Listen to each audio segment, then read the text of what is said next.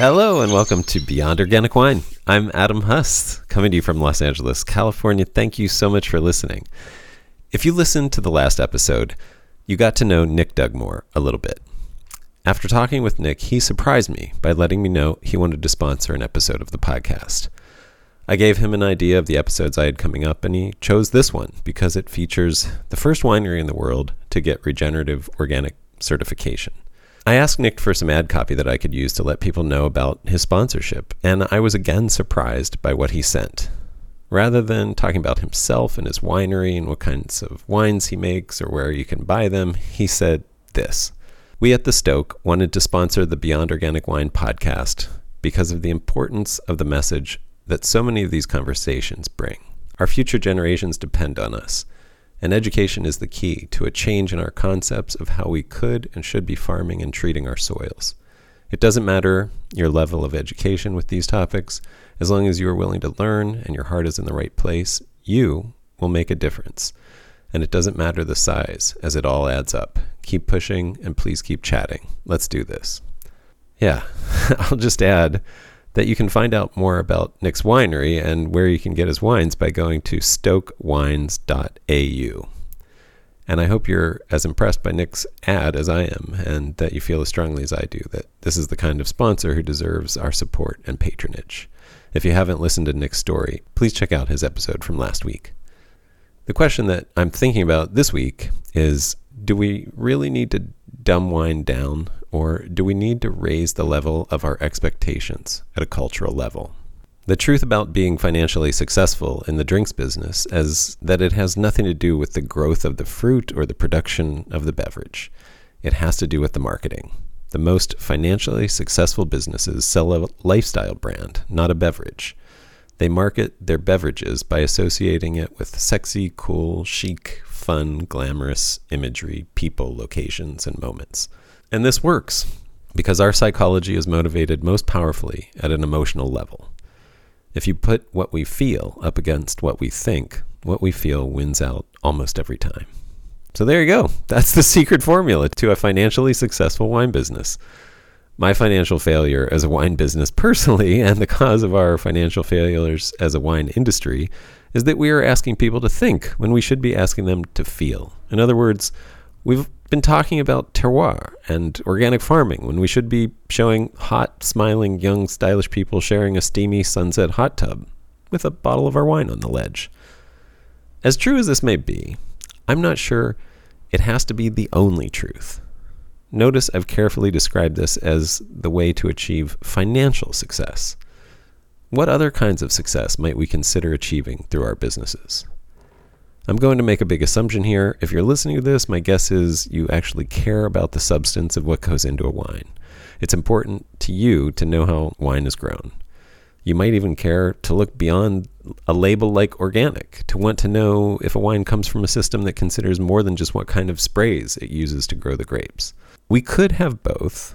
We could have amazing, beyond organically farmed wine that we market with hot tubs the problem with the sexy cool lifestyle marketing approach, whether it embraces a hot tub or some version of chic nightlife, is that any kind of beverage can use it.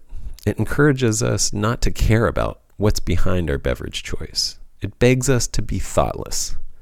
Of course, thoughtlessness is so much easier, more convenient, and quicker than being thoughtful. And I do honestly have a lot of sympathy for all of us who have so little time. I wonder who benefits from us being so busy that we want and even need to cut corners in our thinking. After multiple despairing bouts of if you can't beat 'em, join 'em, when I consider embracing lifestyle marketing, I begin to ask myself, what kind of culture do I want to strive for? Can I promote my deepest values by simply increasing sales of my regeneratively farmed wine through lifestyle marketing? Do I want to continue to accommodate the lowest common denominator of our primal urges? Or do I want to normalize thoughtful consumption? Is dollars spent by consumers the only measure of success for regenerative agriculture? What about measuring the degree to which we move our culture toward more regenerative thinking? My guest for this episode is Jason Haas. Jason is the partner and general manager of Tablas Creek Winery in Paso Robles, California. I hope that you've heard of Tablas Creek. but if not, let me give you a short list of their environmental leadership in the wine industry. Tablas Creek was the first regenerative organic certified winery in the world. They've been farming organically since their start in 1989, certified organic since 2005, and certified biodynamic since 2015. They employ a full time shepherd to manage a year round flock of over 250 sheep that rotationally graze their 270 acres of vineyards, as well as the woodlands around them. Their winery is 100% solar powered, and they use their wastewater to feed a native species wetland. They are leaders in reducing glass bottle weights and bringing awareness to the many downsides of heavy glass bottles.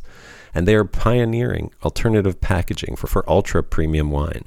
And this is just a short list. We talk about all of this as well as get into the technicalities of no till and low till considerations in regenerative viticulture. We talk about how Tablas Creek has brought every grape variety from Chateauneuf du Pape to the U.S. through the rigorous quarantining process that can take over a decade. And it's likely that if you've drunk a wine from the US made with a Rhone variety of grape, you can thank Tablas Creek for that. Behind all of this, I hope you get a sense of the timeline of the vision for this winery. It extends beyond Jason's or any single person's lifetime. It's a vision of continual incremental improvement, of regeneration over centuries. It's a vision that I hope inspires the way we think about wine. Enjoy. Jason, welcome. Thanks so much for doing this. Thanks, Adam. um, I told you that you know I feel remiss for not having you on sooner because of the specialness that is Tablas Creek, uh, who you you know represent. Um, but I, you know, my I think my fear is that once I crack that seal, I'm going to have to have you on like you know once a month because of all the incredible stuff that you guys are doing. There's just you guys are. I mean, I, I'll just put it out there that I think what you you guys are leaders in the world globally in the kind of farming and winemaking that you guys are doing. I mean, wine growing that you're doing, the kind of business operations that you're doing, and uh, in terms of just earth first, earth forward. Um, amazing stuff. And I wonder if you could just, you know, I mean, I'm happy to list some of the things that I know, but maybe it's easier for you to just list some of the amazing things that you guys have been up to in the past 20 plus years. Oh, just that? Like, uh, um, you know, well, uh, yeesh, uh, that's that's kind of a lot of pressure. Um, but I, I, I, should say first of all that it's even though I haven't been on the podcast, it's not like you haven't you haven't had Tablas Creek represented. You did a you did a great episode yes. with our shepherd uh, Nathan Stewart a couple of years ago, which um, which I just re-listened to, and it was it was terrific. So thank you yeah, for that. If anybody hasn't listened to that, please do. It's yeah. I mean, that was part of the other reason I you know probably didn't reach out. I just didn't want to overexpose to make it sound like it was the Tablas Creek podcast. Um, but that is a yeah. Fan, I mean, honestly, that was a, a really game changing conversation that I had with Nathan. I mean, he introduced me to Alan Savory. It's the first time I'd heard about Alan Savory, and you know, started researching rotational grazing. And I mean, there were a whole number of podcasts that spilled out after that. Nathan put me in touch with like Kelly Mulville and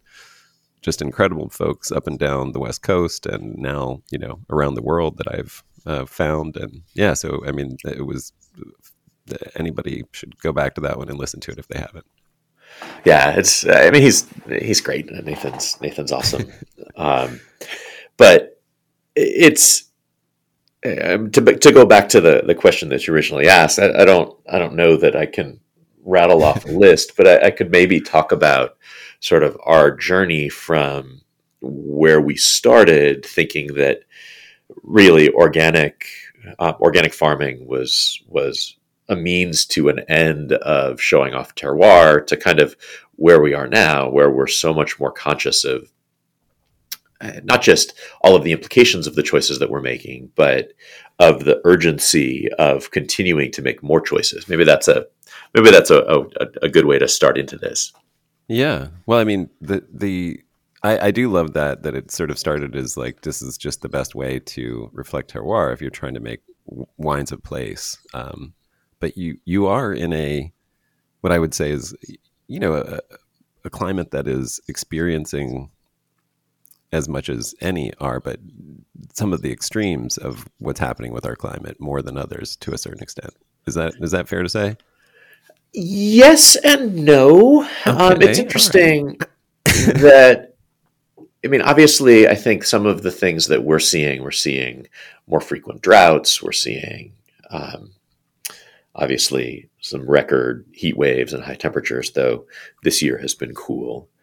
Um, and then last winter, we also had record breaking rainfall. And last, not this past May, but the May before, we had our latest ever frost. So, whatever the, the kind of climate chaos idea is, I, I think we've certainly seen pieces of that. But Right.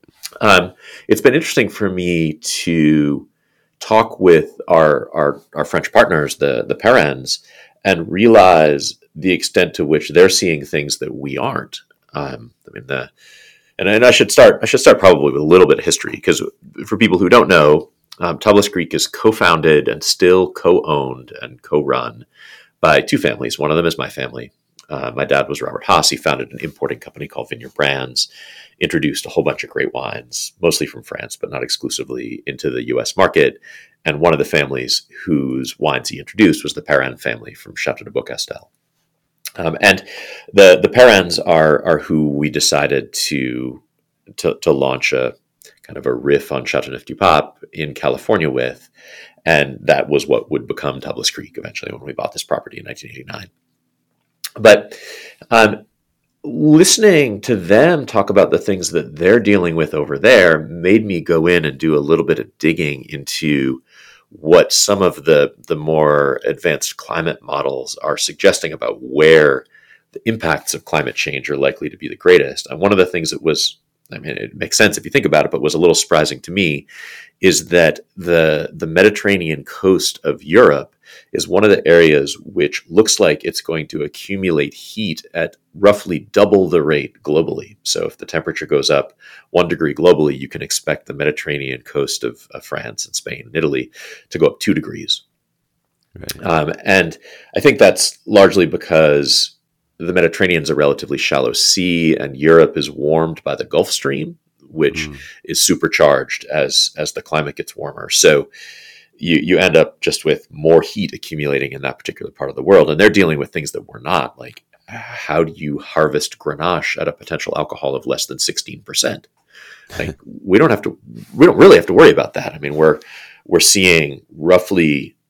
I mean, we're seeing roughly similar sugar levels to where we've always seen. We're just seeing the arrival and the the patterns and the and the the, the long term trends of things like rainfall and storms shifting in ways that give us some reason to doubt that a lot of our historical data is really all that predictive of what we'll see in the future. Yeah. Well, you might be experiencing a little bit of how to deal with things uh, that are late ripening this year, at least, right? I saw some some create, creative uh, use of straw mats and Roussanne. Yeah, I mean, Roussanne's always a always a struggle at the end of harvest, um, and this year with it already being November and the Roussanne still not being ripe, and our days already getting short, and we've had three frosts here already. We're we're trying to come up with uh, like what can we do to get this Roussanne just over the over the hump and and ready to start fermenting. So so yeah, laying them out on straw um, as we would if we were making dessert wines in the Vin de Paille style is one of the relatively limited number of tools we have in our in our in our toolkit. So yeah, that's what we've been doing. We've got one batch of Roussanne coming off the straw today, and another one going on there. Um, Nice. Yeah, that's we're hoping it gives us just that little bit of extra extra concentration and ripeness. well, that's great. Yeah, I mean, you guys have been certified organic since you started in the '90s, right? We've been farming organically since we started in, in 1989, but we didn't get certified until the National Organic Program standards came into play. So we didn't bother with certification until 2003. Okay. Um, but this all comes out of our connection with what the Perrins do at Beaucastel. They've been fully organic since the 1950s. Um, and they only use chemicals for like a decade after World War II when like every government agency and every viticultural association was basically saying like this is how you become a modern farmer you th- Right. this is how you are going to produce at better yields with less disease pressure and be more responsible to your neighbors and I mean it was there was such a push towards this kind of modern um, chemical input sort of farming. Right. And it, in the in the mid 50s, Jacques Perrin just decided that this didn't feel right. He he felt like this wasn't the way that he'd learned to farm from his father, and decided that he would he would go a year without using any of the chemicals at Beaucastel, and was blown away with how much more the wines that he made that year tasted to him like Beaucastel, like that place, than what he'd been doing for the previous decade. And for them, it was like that was it. That was that was the moment, and they haven't used chemicals ever since. And so, when we started, it was really that kind of lens that we were thinking about our farming and that this was the right way to give us the best possible chance to show off our terroir. Um, well, all of the other stuff was considered great, like great that we're not uh, not putting chemicals out there that we would worry about or that we we would want to worry about exposing our team or our neighborhood to. But that was definitely secondary to the idea of of farming organically as a way of amplifying terroir. Yeah, that's great. And then you started biodynamic farming as well. Yeah, and and that was pretty directly out of trying to figure out really if we're trying to ampl- amplify terroir, what's the best way to do it? And and in practical terms, the way that a lot of organic farming is is executed in wine and and and, and outside is that it's concerned with the replacement of chemical inputs with non-chemical alternatives. Right. So you're still you're still putting on inputs. You're still bringing in organic fertilizer. You're still spraying, but you're spraying with like soaps or oils or something which is less systemic than a, than a chemical um, chemical spray would be. Right. Um, and so we were trying to identify which of those inputs we could eliminate and instead create an alternative that would come from this property. So instead of instead of organic fertilizer, like could we create our own fertility from our own cover crops? And, and we felt like we could get part of the way there, but not all the way there. like, well, what if we integrated some sheep? And we had our first dozen sheep in 2012. Um, and we're super impressed with what that did to the the health of the cover crops after the sheep had been grazing there and, and what happened to the sections of the vineyard that we were able to graze. So that became a that became a whole thing of its own. And we we built up that flock from a dozen sheep in that that first year to 250 sheep last year and had to hire a shepherd and, and get all into this rotational grazing and mob grazing and and all of that then led us to well how do we foster other sorts of biodiversity in the property so if we don't want to have to release beneficial insects or spray with the soaps and the oils, how do we create habitat that will naturally attract those beneficial insects? Um, how do we create an environment where they can winter over and, and, and I think even more importantly, summer over in this dry climate? So we started leaving sections with native vegetation and then planting other sections that we knew with, with plants that we knew would attract the things that we wanted. And then irrigating that even as we moved away from irrigating the rest of the vineyard so that we could keep things blooming year round and create habitat for the, the bugs that we wanted. And so it was it was sort of this idea of trying to create this closed system trying to eliminate all of the outside inputs that we could that led us to biodynamics. And I think that's sort of it may be a different way than a lot of people think of what biodynamics is all about because biodynamics has this reputation. I mean the stuff that people know about it tends to be the more mystical stuff the yeah. the cow horns and lunar calendars. Yeah cow horns lunar calendars um, cycles of the moon um, whatever all of, all of that stuff. And i remember hearing a talk from john williams of, of frogs leap where he basically dismissed all of that in two sentences and said all of that was a distraction from what really mattered about biodynamics, which was creating this biodiverse ecosystem that reestablished a plant's ability to make sense of its environment. Mm-hmm. I mean, that really resonated with me. And we, we actually were doing all of this ecological stuff um, without thinking that it would lead to biodynamic certification. And we, we ended up inviting down the the guy who oversaw certification for the West Coast for Demeter in 2015, I think, 2015 or 2016, and and basically laid out to him like, here's all the stuff that we're doing with the with the biodiversity and soil health, um, integrated grazing, all of that. Like we we we're happy to do the preps, but we don't like we're not sure the extent to which those really matter. And there's some pieces like the biodynamic calendar where you're supposed to pick on certain days and um, prune on certain days and all of that that we really don't like. We, we think it can be actively counterproductive. And right. just tell us if if we have to do all of that to get certified, then we won't bother. Um, but we just want to get an assessment of where we are. And the guy said, like, honestly, if you want to ignore all of the calendar stuff, go for it. We don't care. Um, we do need you to be a little more um, systematic in the way that you apply the preps. We, we feel like that's an important piece. But ultimately, we want you inside the biodynamic program because we think that the things that you're doing with with soil health, biodiversity, and, and integrated livestock grazing, like this is so valuable for people to know about that we want you in the program so that we can bring people here and show them what you're doing. And we were like, oh, oh okay, great. Uh, well, we will be more um, happy to be more uh, rigorous on the application of the preps. The preps, I think, are are to the last one things that can't do you any harm and almost certainly do some good.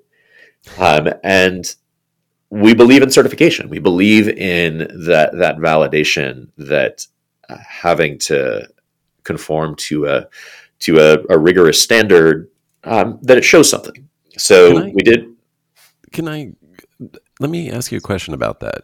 Yeah, just as a, a devil's advocate. So I, I too, like I, I, I struggle with this idea of certification and and it's important and it's you know whatever and and the strongest argument that I've heard and I wonder how you would respond to this against certification is why should I have to pay to show that I'm doing the right thing? Shouldn't you know conventional farmers have to get certified for all of the chemical stuff that they spray on, into our wine or um, I, and I certainly am sympathetic to that to that argument um, but it's not the way the world works. Um, yes sadly. So I don't know. I'm, I, I, tend to be pretty pragmatic in um, in my approach to things. And I, I do find at least that the a, a, pretty high percentage of the people who talk about, well, we just don't get certified because of the expense or because, um, like, I, I don't believe in paperwork and all of that. Like, if you look in detail, they're also cutting corners and maybe wouldn't qualify for certification, or at the very least, are hedging that they want to be able to do something that wouldn't be allowed under the certification program should the the specific conditions that might mandate that occur. Yeah, that's um, that's been my experience as well. Um, so I do think that like being held to a standard that that you have a third party validating, um, I, I, think it's meaningful, and I, I think agree. Encouraging people to be inside that system, particularly given that like really the paperwork is not that hard, it's not that expensive.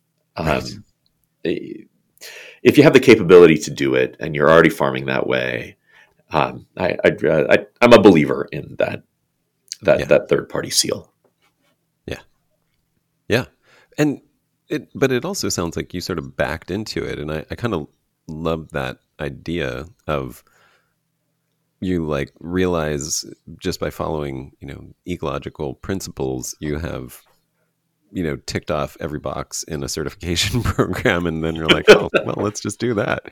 It, yeah it does sometimes feel like that. And, and i know so with biodynamics we did have to do a little more of the of the prep stuff. We had to buy another right. quad in order to to handle the, the, the volume of the of the preps and the application that we needed to do.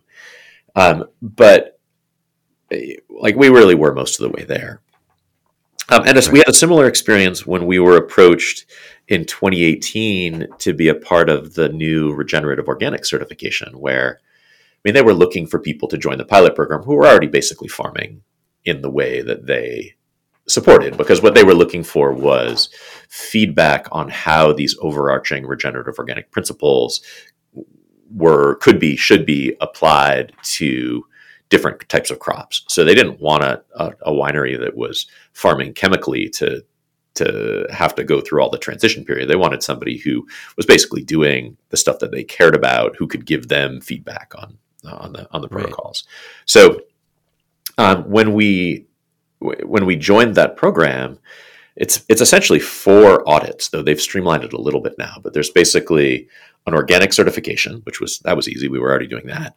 There's an animal welfare certification, um, and the the animal welfare certifier who who came basically spent half an hour riding around with Nathan and was like, "You guys are so far ahead of what the what the gold standard is for this that like I'm going to tell you now that I'm going to pass you. I just want to see the rest of the stuff you're doing." Right. um, there was the the um, like the overarching like resource use reduction kind of piece of the of the ROC standard where they said, well, you're basically doing the right stuff. You just need to be keeping better records. You need to be doing more soil testing. You need to be um, measuring the impact of the things that you're doing. And we're like, okay, that makes a lot of sense to us.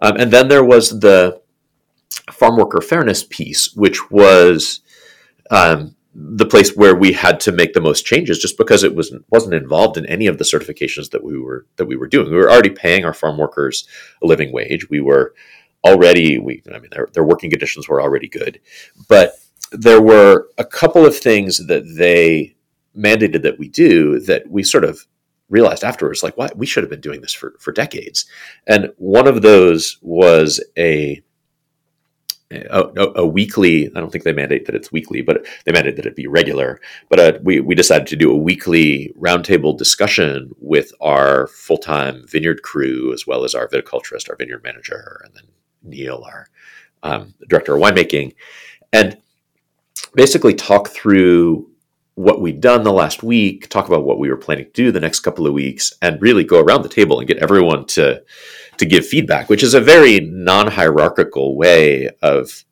of of, of working, and was pretty foreign to our vineyard crew. Um, even though that they've been full time employees, many of them full time employees out here at Tablas Creek for two decades, um, and what we realized was that once you sort of established the established new levels of trust and sort of broke down some of the just the historical barriers and the generational barriers and cultural barriers of of wait my, I'm supposed to give feedback here?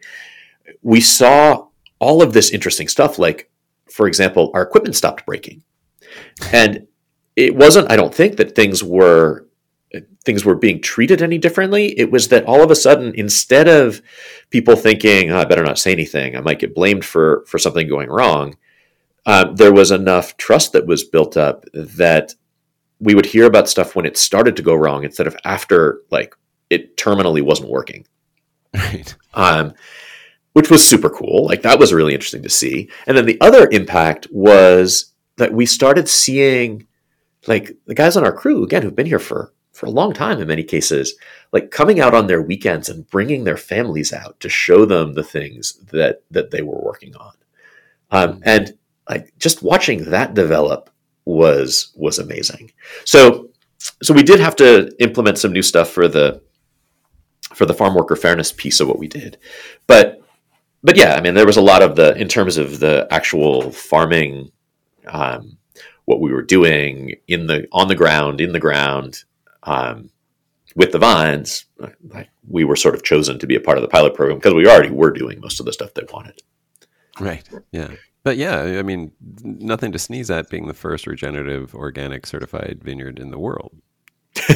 no, it's something we're super proud of. Not, I'm try, not trying to sneeze at it.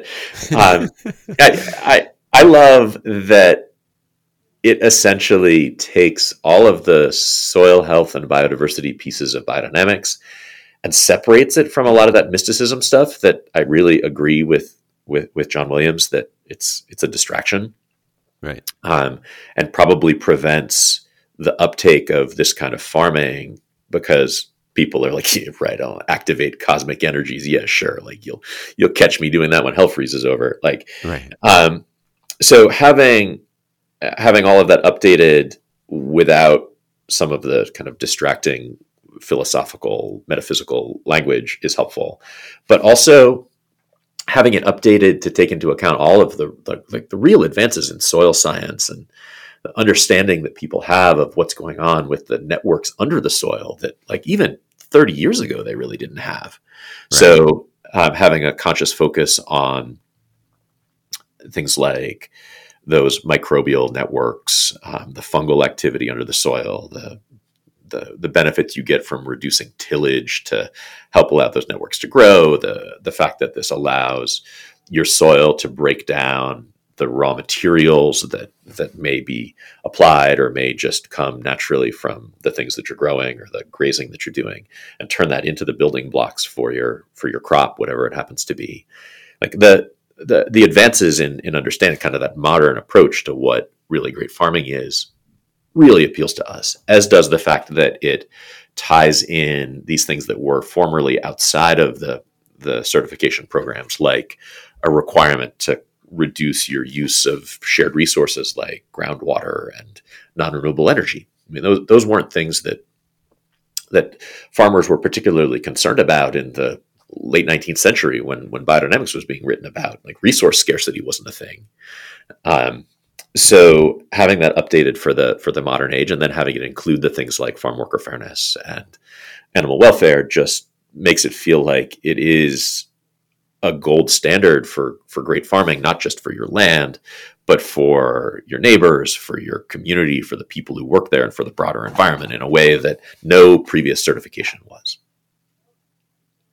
Got it. Yeah, and I mean, you brought up a couple things that I would love to dig into a little bit more, but um, specifically the the tillage aspect of soil health. I know um, you you were helping to shape this program, and I think you gave them some feedback about you know when and if tillage is always bad and things like that. And I, I'd love to know where you guys are with that now, because I know that's a, a very big you know hot topic, and and I think they went from no till to reduce till in terms of their requirements or you know their sort of encouragement largely due to feedback from you in that certification. So I, I wonder if you could talk a little bit about that.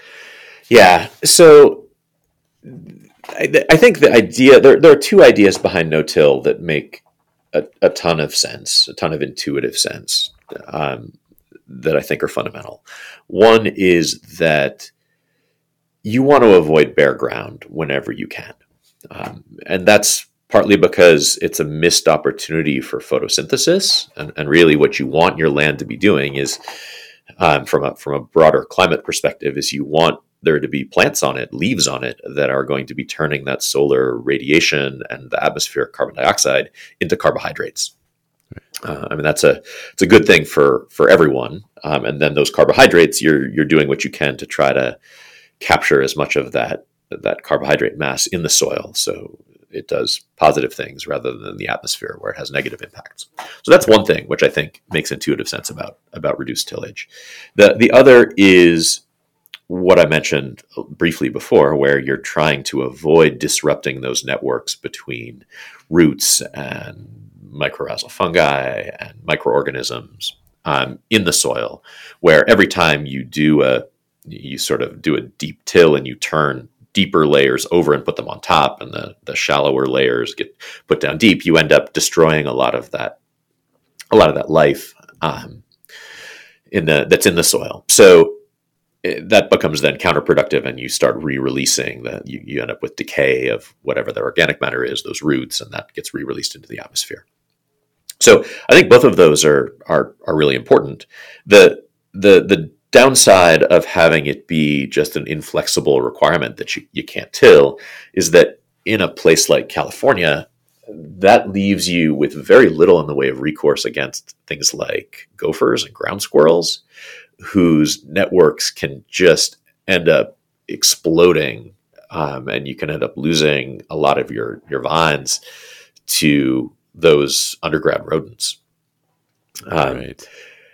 There's also transitional challenges where if you have a crop which has been essentially accustomed to being to not having competition with um, weeds and other things in an arid climate um, the shock of introducing all of a sudden all of this competition um, can have some unintended consequences.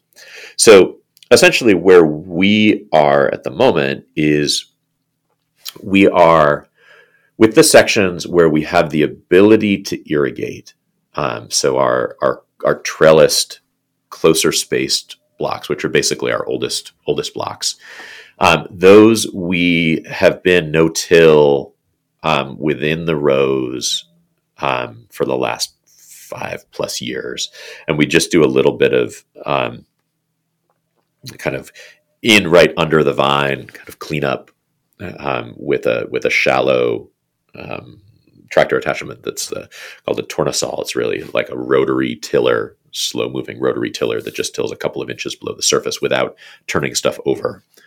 Mm-hmm. Um, and those vines are old enough that we don't really worry so much about the gophers because the roots are down deep enough. They're down into the into the calcareous layers that the gophers don't really love. Mm-hmm. Um, so they're they're relatively protected. The dry farmed blocks we have older dry farm blocks that we've continued to do tilling on because again of, of the worries we have about shocking those blocks with introducing um, a lot of new competition and, and information from neighbors who've tried to do it and lost a lot of vines because of it. We have a few smaller old older not quite as old but older um, dry farm blocks that we have been doing our own transition to no-till to see how that goes. And then we have some new dry farm blocks that we've planted no-till so that we don't have to worry about a transition at all, that we've planted with the expectation that there's going to be kind of a permaculture of um, of other stuff growing in around it, and the grapevines can can can, can grow from being newly planted with the experience of, of competition. And that's all still early enough. The oldest of those blocks is only three years old. So it's still early enough I don't know that we have a lot in the way of conclusions, but we're trying to see how far we can push um, away from tilling without without opening us up to risks that we consider like potentially devastating. So uh, right. it's uh, that's sort of where we are. We're we're we're in this process where we're probably at this point, if you look in terms of acreage, probably seventy five percent no till, um, and the other twenty five percent we're trying to do some experiments to see how we get there safely. Right. Gotcha. Yeah, and I've, I mean, you know, just being on the East Coast recently, uh, you know, I heard some farmers talking about who who really don't like to till, but were because of the amount of rain that they had and the fact that they had to, that meant they had to spray extra. So you have you know more tractor passes on wetter soil. They were thinking about running a like a keyline plow through between the rows just to create some aeration. So not do any like rototilling, but just stick a knife down into the soil to break up some of that compaction from this year. Um, yeah. So I've you know I've heard mixed things about that as well. I mean, of course, you cut mycorrhizal connections and things like that in the soil, but you know it's that give take. Like if if the soil is starved for oxygen, uh, that might be a benefit anyway. Like the the net, it might be a net benefit. Yeah, no, I, we, I, I agree. We agree. I mean, we tend to do some keyline plowing um, before the rainy season anyway, um, which we do perpendicular to the slope of the hills on our steeper slopes so that it slows down the flow of water downhill mm. and encourages it to soak in rather than running off. Yeah. And we feel like again the the the small amount that we're breaking up those networks is is worth the other benefits. And I, I, don't feel like the ROC protocols have any objection to to things like that. Um, it's not as though whatever you can't ever break the ground. Um, it, it's that the more that you are allowing those sorts of underground networks to flourish, the the greater the benefits will be. Um, right. And yeah. and I think that's I think that's pretty hard to argue with. But I also think that there are ways of of intervening in a in a positive way that don't destroy those networks. Well, I wanted to ask, a, go back to a couple things, but gophers. So, what else have you done to control for gophers? It, it, curse at them thing. a lot. Um, you will say again? Curse at them a lot. I know um, feeling. Uh, So we we have 43 owl boxes scattered around the property. uh-huh. Um, they certainly help. The the challenge one of the challenges with gophers is that they're nocturnal. So all of these lovely hawks and eagles that we have flying around don't do a whole lot of good against them. Uh, Oh, but the owls gophers are nocturnal. I thought you were gonna. Okay, got it. I always thought Uh, gophers were. I always see them out during the day running. You know, you, you drive up to a tasting room and you almost like run over one on your way down the driveway, kind of thing. Those, I, I at least in my experiences, those are probably ground squirrels. Oh, ground squirrels, very different. Okay, sorry. Um, also horrible. Um, Right? but uh, but no, active during the day. Um, so that's one thing. We also do a lot of trapping. Um, we have a couple of guys whose main job in the summer, when there's not a ton of other stuff going on, is just to set and empty gopher traps. And they, I mean, they'll catch like 60, 70 gophers a day um, in the peak of the summer, and you still barely keep up. I, I don't know. I'm open to other ideas. I would love to like. I, um, we have feral cats that we feed to to keep rodents at bay around the winery. I'm wondering if we can like somehow attract feral weasels, um, Ooh, yeah, or more snakes, or yeah. I, I don't know. That, that's gophers are a real are a real problem, and I, we of course, I don't feel like we've come up with the right solution. necessarily the most exciting for humans. Right. You probably rattlesnakes are probably your native snake species there, right? Well, you probably have some other good ones, right? King snakes. Yeah, I mean, we certainly see rattlesnakes out here. Um, Yeah. But yeah, I mean, I, do, do I want to fill our vineyard with thousands of rattlesnakes? I'm not sure that that's really the great the great solution either. Well, I'm thinking now of like farm to table gopher barbecue type thing. Like this sounds like a real potential Rather you than me. added value at, in the tasting room there. A little, a little uh, Right next to the, the the freezer case where we sell cuts of lamb. This will be like Right, very right. small cuts of gopher. gopher tacos. I'm, I'm all over.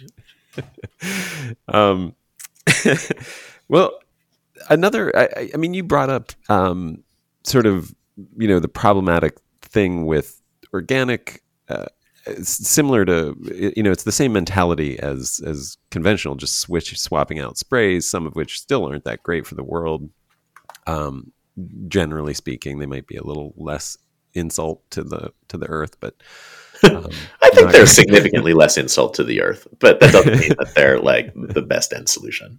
right right so are you experimenting with reduced sprays or no sprays at all in any sections No, not particularly. I don't know that that's really our goal. Okay. I mean, we're trying to we're trying to spray thoughtfully. Like, I mean, uh, we're we're choosing to use. We use a lot of compost tea. We're using a lot of biodynamic preps, um, where the those impacts are are going to be positive. I mean, we'll we have been able to reduce the amount of sulfur that we spray in the vineyard pretty significantly by using compost tea, and just by the fact that we're in a place that mildew is not usually a huge pressure. Um, but I, I mean, I, again, I don't know that our goal is particularly to not spray. Our goal is to is to choose the right sort of thing to spray and to choose things that are going to have, if at all possible, positive consequences on the life in the vineyard, not negative. Right. Yep. And I'm going I'm going deep now because I remember at one point this thing that sort of seemed strange to me. We were in the middle of I think the rain this winter. You know, we just had this this crazy rainy winter for California. And I remember you guys did a post about um, bringing the bring the flock into the barn, and it struck me as strange because I, you know, I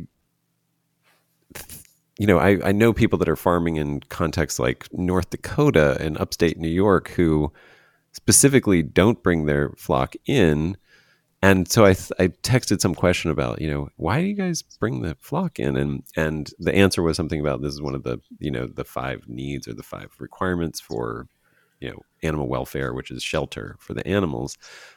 Is that, I mean, uh, can you talk about that at all? I don't know if you, you know, Yeah, like if yeah, is sure. that important. Sure, sure, sure. It, it, I, I love the idea of using, you know, hardy stock that can that is meant to be outside year round, especially in a, you know, especially in Paso Robles where I know it gets cold, but it's certainly not like North Dakota and upstate New York. So I'm just curious, like, yeah, No, for us, the biggest reasons are that if it is if the soil is really saturated um, and the sheep are out there, and we, we keep them in a fairly tight area in order to in order to just like, keep them grazing equally, um, they end up compacting the soil to an unacceptable degree. So mm-hmm. we don't want them out there when the soil is really saturated, um, and certainly not before the cover crops have a chance to get well established, because they end up turning it into this like compacted mud pit, um, which does not then regrow. Um, so typically, what we'll do is we'll pull them out. I mean, we'll leave them out if it's a if it's a modest rainstorm. Um, but if we've had like the, the, the peak of this winter, we had 20 inches of rain in 21 right. days, and right. um, like it was so wet out there that literally, I mean, you could see the impact of where we'd had the sheep um, for, for for months afterwards because they they sort of trod things down into mud. Um, right. So no, we're trying to get them out of there. Well, it's so wet that they're going to compact the soil, um, and then right. get them back into the vineyard as soon as we can after that. Right. Got it. Well, okay. Now, those answer. is great. Great. These are my little fascinations. Um, now, you, uh, I, I just want to establish that, you know, I'm growing Tablas Creek clone of Syrah in my front yard vineyard. And, you know, that it is a fabulous Syrah clone. And uh, I mean, despite the fact that I've had some issues with it with uh, powdery mildew this year, I mean, it's no different than any other vinifera that way. But um, you guys essentially brought over every single grape from Chateauneuf du Pape, right? At great yeah, expense. we have. In fact, at this point, like this brought over every single one. Uh, yeah, it. I mean, like many of the clone, like I mean, I, I don't know that most people realize, like if you're drinking you know, Grenache, Syrah, Mourvèdre, and the whole other list of things anywhere in America, it's quite possible that it that is possible because of Tablas Creek. Yeah, I mean that was that was one of the things we realized early on is that if we wanted to be able to replicate the diversity of the the Beaucastel vineyard, like we needed to bring a whole bunch of stuff in that had never been used in America before. Um, and like that was that was a fairly easy choice. Like if we knew we wanted Grenache Blanc or Counoise or Picpoul or or even Roussanne, like that that wasn't here, so we had to bring it in. I think the larger question was, do we bring in new clones of the things that are already here? Um, so right. like Mourvèdre, Grenache, Syrah, Viognier, Marsanne, those were those were here already, right. and we ended up deciding that yes, we did because we weren't there wasn't a lot of information that was out there about where those other clones had come from. We weren't confident that they had been chosen for quality rather than productivity. Because if you look historically at how Rhone varieties were used in California, I mean, particularly Grenache was used for like bulk jug wine in the Central Valley more than it was anything else. So, like, could it get ripe and get make sweet grapes at 20 tons an acre? Yes, good. Okay, great, plant it. Um, right. So we decided to to take advantage of the fact that we had French partners who had all of these varieties and multiple clones of many of the varieties in their own vineyard and use that as our starting point. Um, and one of the decisions we made early on, what did I say? We. I was in high school. I was not making this decision, but one of the decisions my dad and and Jean Pierre and Francois Perrin made early on was not to try to keep these vines proprietary, but instead to make them available to anybody who wanted to buy and plant them, because we felt that the biggest thing that was holding back the category of Rhone varieties in California was that the clones themselves either weren't available or weren't great. Um, and that if we could get these higher quality clones into circulation, that would help the whole category thrive. Um, and so that was how we ended up in the nursery business of selling vine cuttings. And, and we've sold something like 5 million grapevine cuttings to 600 vineyards from Washington State to Texas, um, including 100 just here in Paso Robles. And so I think like it's really had the impact that we hoped it would. Um, and that that I think in some ways obscures the fact that it was a pretty big decision to make at the beginning to to to set aside what could have been a competitive advantage um, and instead try to think of the the health of the whole category. So I'm proud of proud to I'm proud of what that nursery piece of the business has has allowed to flourish.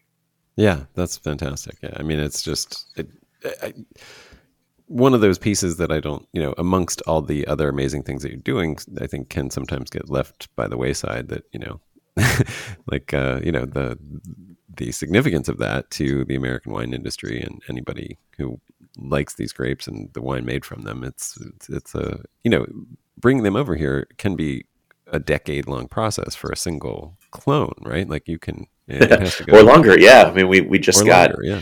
the the the most recent batch of imports that we started in 2003. Like we finally got the last of those grafted into the vineyard in 2019. So 16 yeah. years later, it had finally been gone yeah. through four rounds of cleanup at UC Davis and been declared virus free and then released to us and propagated and finally had enough to plant in the vineyard. So yeah, it can be a very long process if um, if things need to be cleaned up.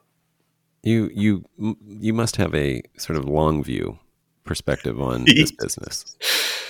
Um, I, I, do. I, I, I, inherited that. I I, uh, I think often of my dad, who started all of this in his mid sixties knowing that he was doing it in a way that they wouldn't even have wine to to to, to show people for a decade, and that like he probably wouldn't even be around at the time when the vineyard sort of was getting to the age that the French would start to take seriously.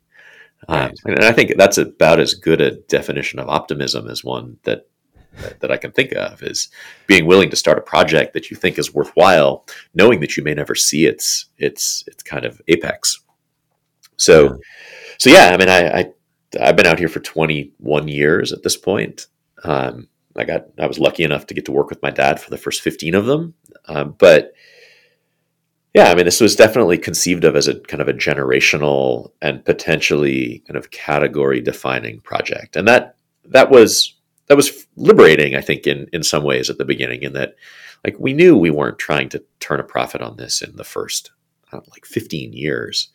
I actually saw the initial business plan um, a couple years ago, and like it showed us breaking even for a calendar year for the first time in year 13. Like that's if everything went right, and you you know how optimistic like initial business plans before you've even like broken ground are. So if everything went right, we were going to have to put in money for the first dozen years before it became at least self-sustaining, like let alone paying you back the stuff that you already invested. So right. we were we were able to look at things with the perspective of like what would we wish we had done if we had a generation's perspective on this and, and use those sorts of decisions to to help us answer questions.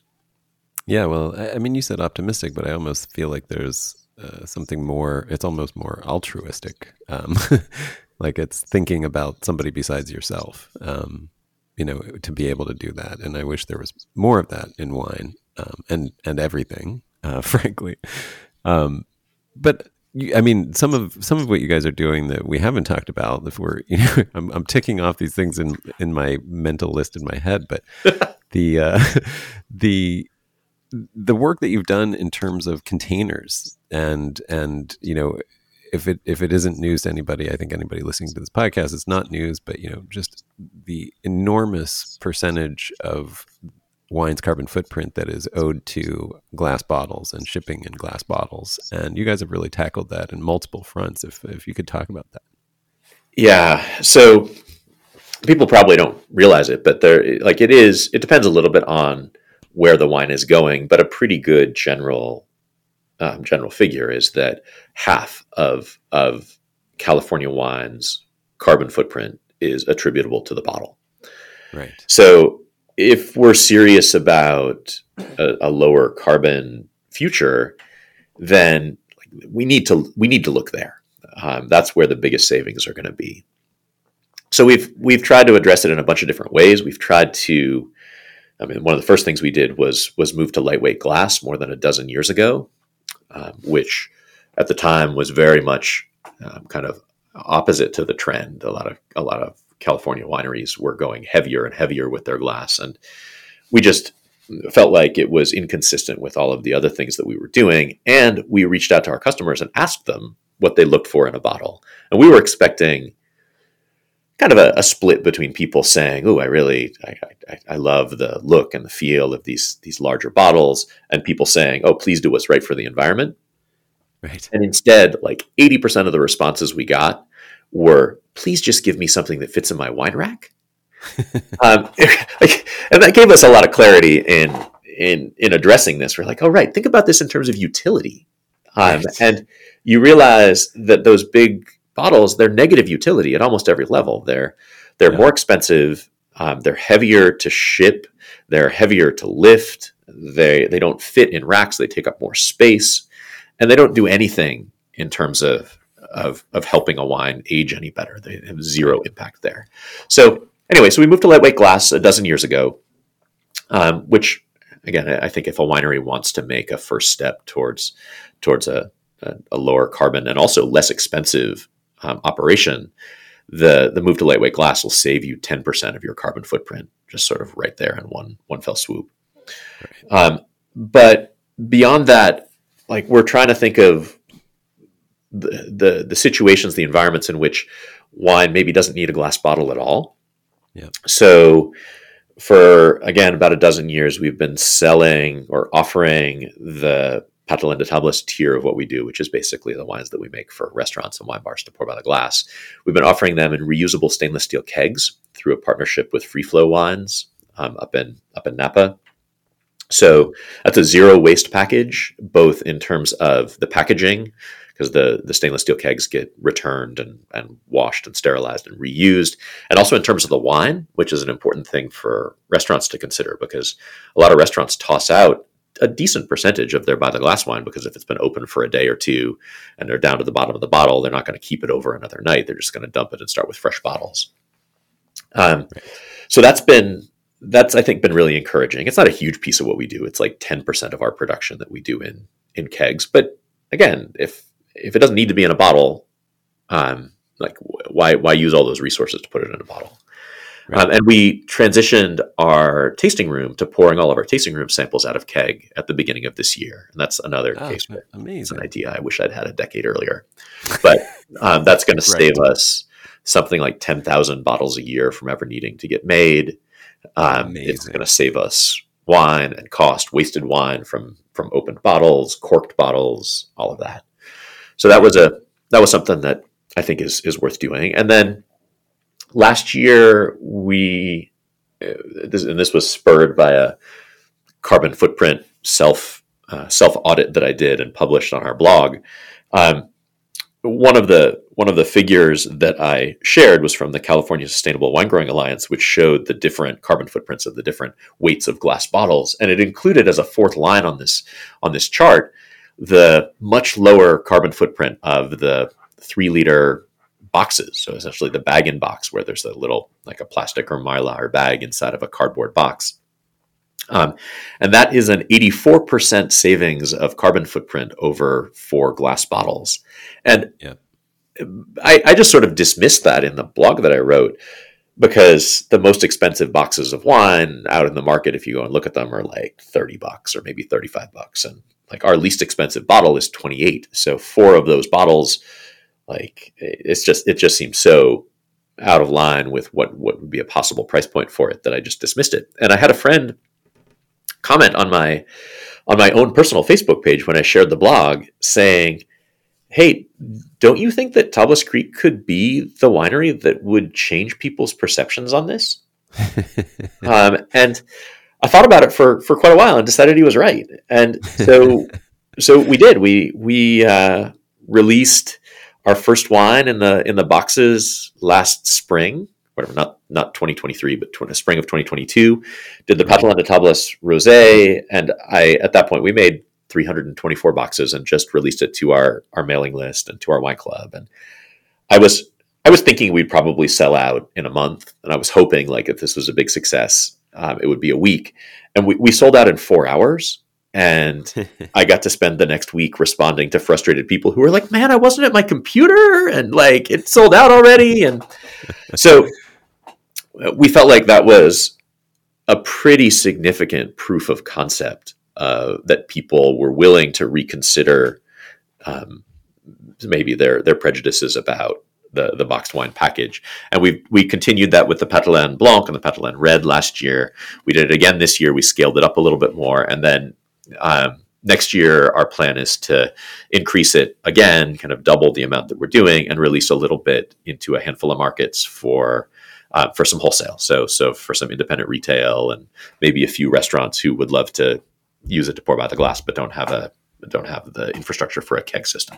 So Right. um, I think that there's potential potential in there, and there's potential in things like the um, the the bottle reuse programs that a couple of places are starting to roll out. There's a there's one called Revino in Oregon that is the first one that seems to be off the ground. Yeah. Um, yep. There's a company in California called Conscious Container that's trying to do the same thing. I think there's a lot of potential in that, but there's also a lot of logistical hurdles to to deal with. There but, are, yeah. but yeah, packaging is packaging is is the whatever 800 pound gorilla in the room of of wine really trying is. to get to a lighter lighter carbon footprint. Yeah, we we have Oom down here in uh, Los Angeles trying to do a reuse program as well. OOM, Um, cool. check them out. Yeah, yeah. I think uh, I was one of those um, frustrated customers, but you know, I, did get a, I did get a really nice email from you in response saying something like, "You snooze, you lose, sucker." Um, just That sounds like. Just totally good. When, when, or how did your sort of ecological consciousness individually sort of dawn? I mean, I, obviously you grew up as you know, sort of like a vineyard brat, and and this is something that was you know handed down to you, and um, and I mean that in the nicest way, no, but but you know, like you know, it's it's one thing when you're surrounded by this, but there, I can tell by the amount of energy and passion with which you speak about these things that it at some point became personal to you and i'm wondering if you could talk about that I, I didn't have a, a sort of aha moment in in any of this. Yeah. Um, I mean, I'm a I'm a big believer in the power of incremental change. Mm. Um, that we, a, a good business should be acting as though they're going to be around long enough that if they do everything five percent better each year, that the long run impact of that is enormous. Um, so I think that goes back a little bit to the whole generational um, kind of lens that that that we think of as Tablas Creek. So it's not that that I had this revelatory moment where I was like, "Ooh, like uh, we need we need to be better for the earth." It's that we kept trying to make the right small steps um, each year, and every now and then you realize that you have the opportunity to do something bigger. And I, I think the the 2020 vintage was a pretty eye-opening moment for everybody out here in California in terms of the the the risks of climate change not being something which you're worrying about for like 30 years in the future, but that is is something you need to worry about right now with the the fires up and down the state of California and the heat spikes and the the drought and all of the the impacts that those had on the growing season. Um, I, I have trouble imagining anybody making wine in California in 2020 and not coming away from that year thinking, okay, like we've really got to figure this out. So um, I think that's some of it. I think some of it is, of course, the. I mean, I, I think some of it's the team that I work with. I know that these are these are things that um, that Neil really cares about. Um, Jordy, who's our viticulturist, really cares about. That Nathan, when he was here, like he obviously really cared about this, and certainly that level of energy and concern is is is infectious in the best possible way. Um, and so I think we all feel like whichever piece of this business that we're a part of, that there are things that we can do to both be better custodians of, of the business and, and of the, the resources that we have the opportunity to apply. But also because of the platform that we've been able to build between our blog and our social media and the the just the following that we have, that if we if we're if we do something that feels like an innovation that's worthwhile, like we can figure out ways to to, to get other people watching and listening and, and moving along with us. And I've started to think a lot about the idea of trying to be the pebble that starts the avalanche. Mm. Um, because I mean, we can do what we can do on our 270 acres, and we I think we're obligated to do the best thing that we can. But like if we can inspire other other companies, other wineries, other other vineyards, other agriculture to to make changes across thousands or tens of thousands or hundreds of thousands of acres, like that's really where it gets exciting. Yeah. Yeah, no, I mean again, 270 is nothing to sneeze at. and and I, I, mean, I think it can be said that you are doing you're you are enacting these solutions at scale. And I mean, it, it might be some people might sort of be skeptical of like a, a 10 acre solution or a five acre solution uh, of any of the things that you are doing. But I think when you get over 100 acres, it's kind of easy then to jump to a thousand acres, and people kind of have to start paying attention. You know, like you are you are absolutely in the pocket of where you you have to be taken seriously, and and yet you're leading on so many things that uh, I think are yeah if if they were embraced by the other thousands of acres, hundreds of thousands of acres, um, would would be yeah totally world changing. So yeah, I think that, that's I mean that that's ultimately I think the value proposition of of regenerative organic certified is that like agriculture accounts for something like 31% of the earth's landmass and if it can be a part of the solution to these big picture challenges like resource scarcity and climate change and inequality and topsoil loss and, and all of that like these problems have a chance of getting solved right um, and if it can't be a part of the solution these may not be solvable problems. So, right. I mean, it was, I, I, just saw the press release from the Regenerative Organic Alliance um, a few weeks ago that said that they now had a million acres worldwide under um, ROC certification. Like, that's amazing. Um, right. That's a, that's a really big number, and wine is just a, a, a, small piece of that. But the fact that you have somebody of the scale of of Fetzer Bonterra that has gotten the ROC certification for their 1000 plus acres of their home ranch like that like again like i do feel like we have some scale but they're they're certainly much bigger scale than us and to see that sure. rolled out at even larger scale is is super exciting yeah no that's fantastic and having said all of this um i think my my final question you know which i mentioned to you in advance is more of just a comment that you know i've I know that you guys have beautiful winemaking, and we haven't talked about the winemaking at all. I'd love you to talk, you know, about wh- what you do in, in the winery, what you know, what goes into the winemaking. Um, and my understanding is that you know, or or the comments that I've heard in the natural wine community, I, I feel like you are left out of the natural wine community, um, despite all of this incredible stuff that you're doing simply because of I'm not sure because of a few interventions in the winery that you know are considered uh, too too intrusive in winemaking. And I'm I'm just at a point in my life where I you know I see the kind of farming that goes into so much of what is is considered natural wine and it's so subpar and in most cases and in many cases it's the kind of farm you were talking about where it's practicing but not certified and part of vineyards are you know set aside for this you know winemaker even though the rest of the vineyard's conventional and maybe oops they might have accidentally sprayed that year but let's not talk about that and yet they get within the the natural wine family. And and i'm just at a point where i'm if you know I don't want to be part of a group that can't include you, you know, and and so if if natural wine wants to exclude you, then I don't want to be part of that group. Um, but I, I, I wonder if you could just talk about have you experienced any of that? And like can you talk about your winemaking a little bit? Yeah. So i i have some issues with the whole idea of natural wine um, I mean, I guess maybe not the idea. The idea of natural wine is great. I mean, you have, yes, yeah. you have you have grapes that are farmed organically, biodynamically, naturally, fermented with native yeasts, which we also do. We've only ever used native yeasts without a lot of um, the the more obvious interventions in a in a winery. So without a lot of new oak or without flavor additives or nutrients or whatever, all that kind of stuff. Um, the place where the, I, I, the, the problems I have are two.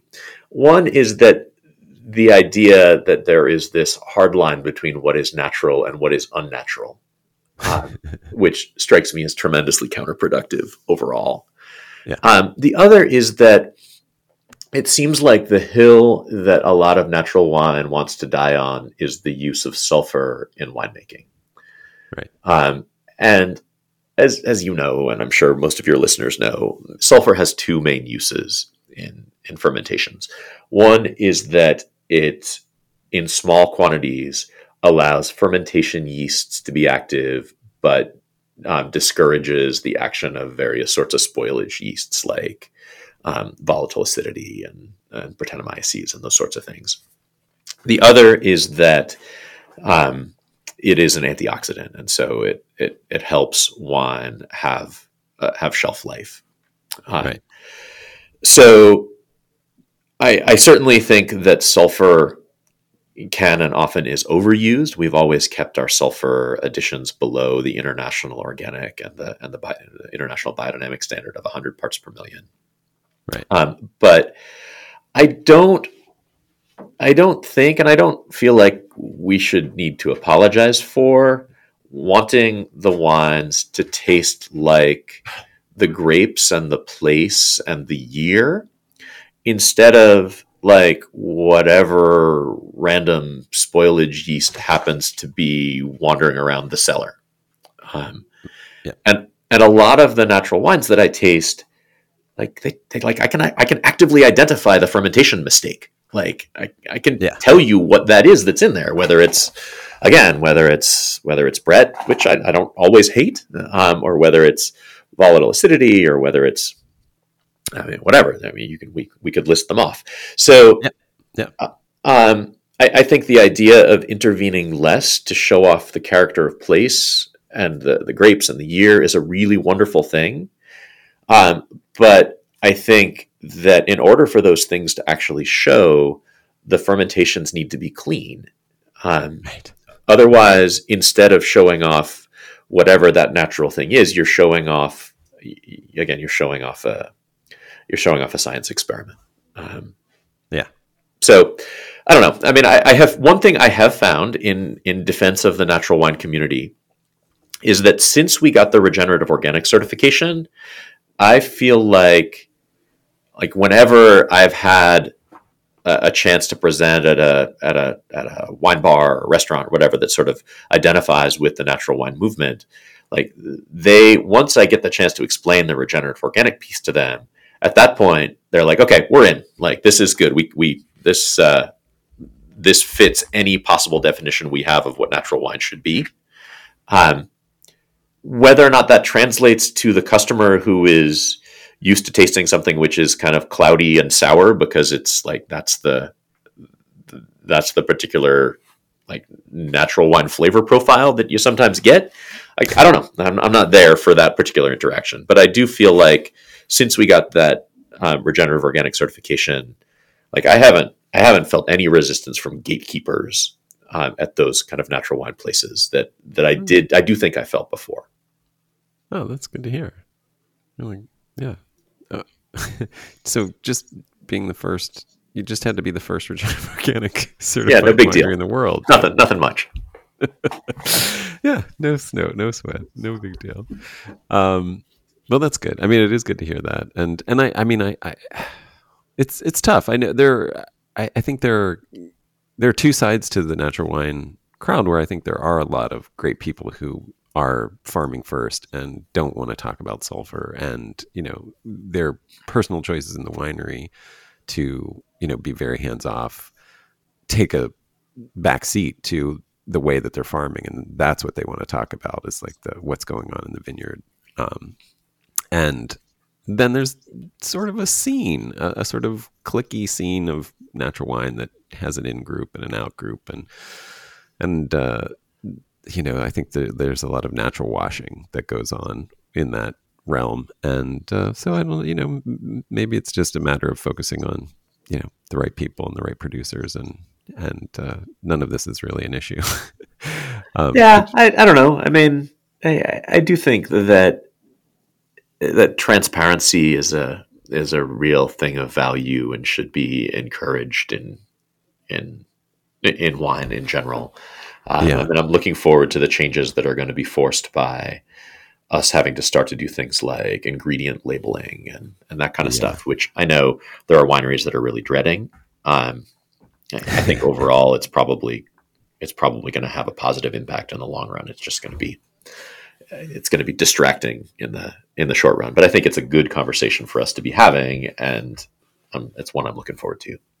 Yeah, yeah, that's a really good point. I, I, you know, voluntarily have been listing ingredients on our labels um, since we started, since since I started my winery, and and I now just made the decision to give people an opportunity to go to the website to find a full list of ingredients because I found I was having so many conversations with people who thought that because I listed ingredients, I was unlike every other wine that was just made with grapes, you know. And my Yeah. ingredients lists are like grapes and sulfites, you know. And they're like, oh, so you know, it was more like this education because nobody else is doing it. That like I stand out as the one who actually has multiple ingredients, and I'm like, no, look, um, it's just I'm trying to show you how little I put in relative to what you know. No, no, you're missing my main point. exactly.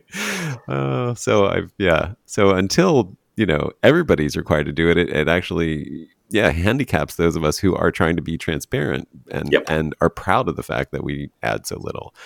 Um, you know, to to the wine besides grapes, and so it's yeah, it's interesting. So it will be. I'm very much looking forward to that as well. Should be a fun change in the industry and much needed. But also in, in the same vein, like in terms of transparency, I, I fully support and think uh, we need a certification for natural wine if people are going to continue to use that and you know make make lists based on that. Like there absolutely should be just a third party certification um, because otherwise it's you know I know what's happening and it's not it's not transparent and it's not intended to be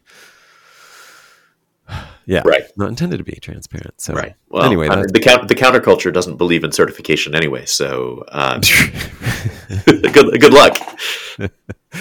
right right do you have any closing things that you wanted to say or or even just you know where can people find out more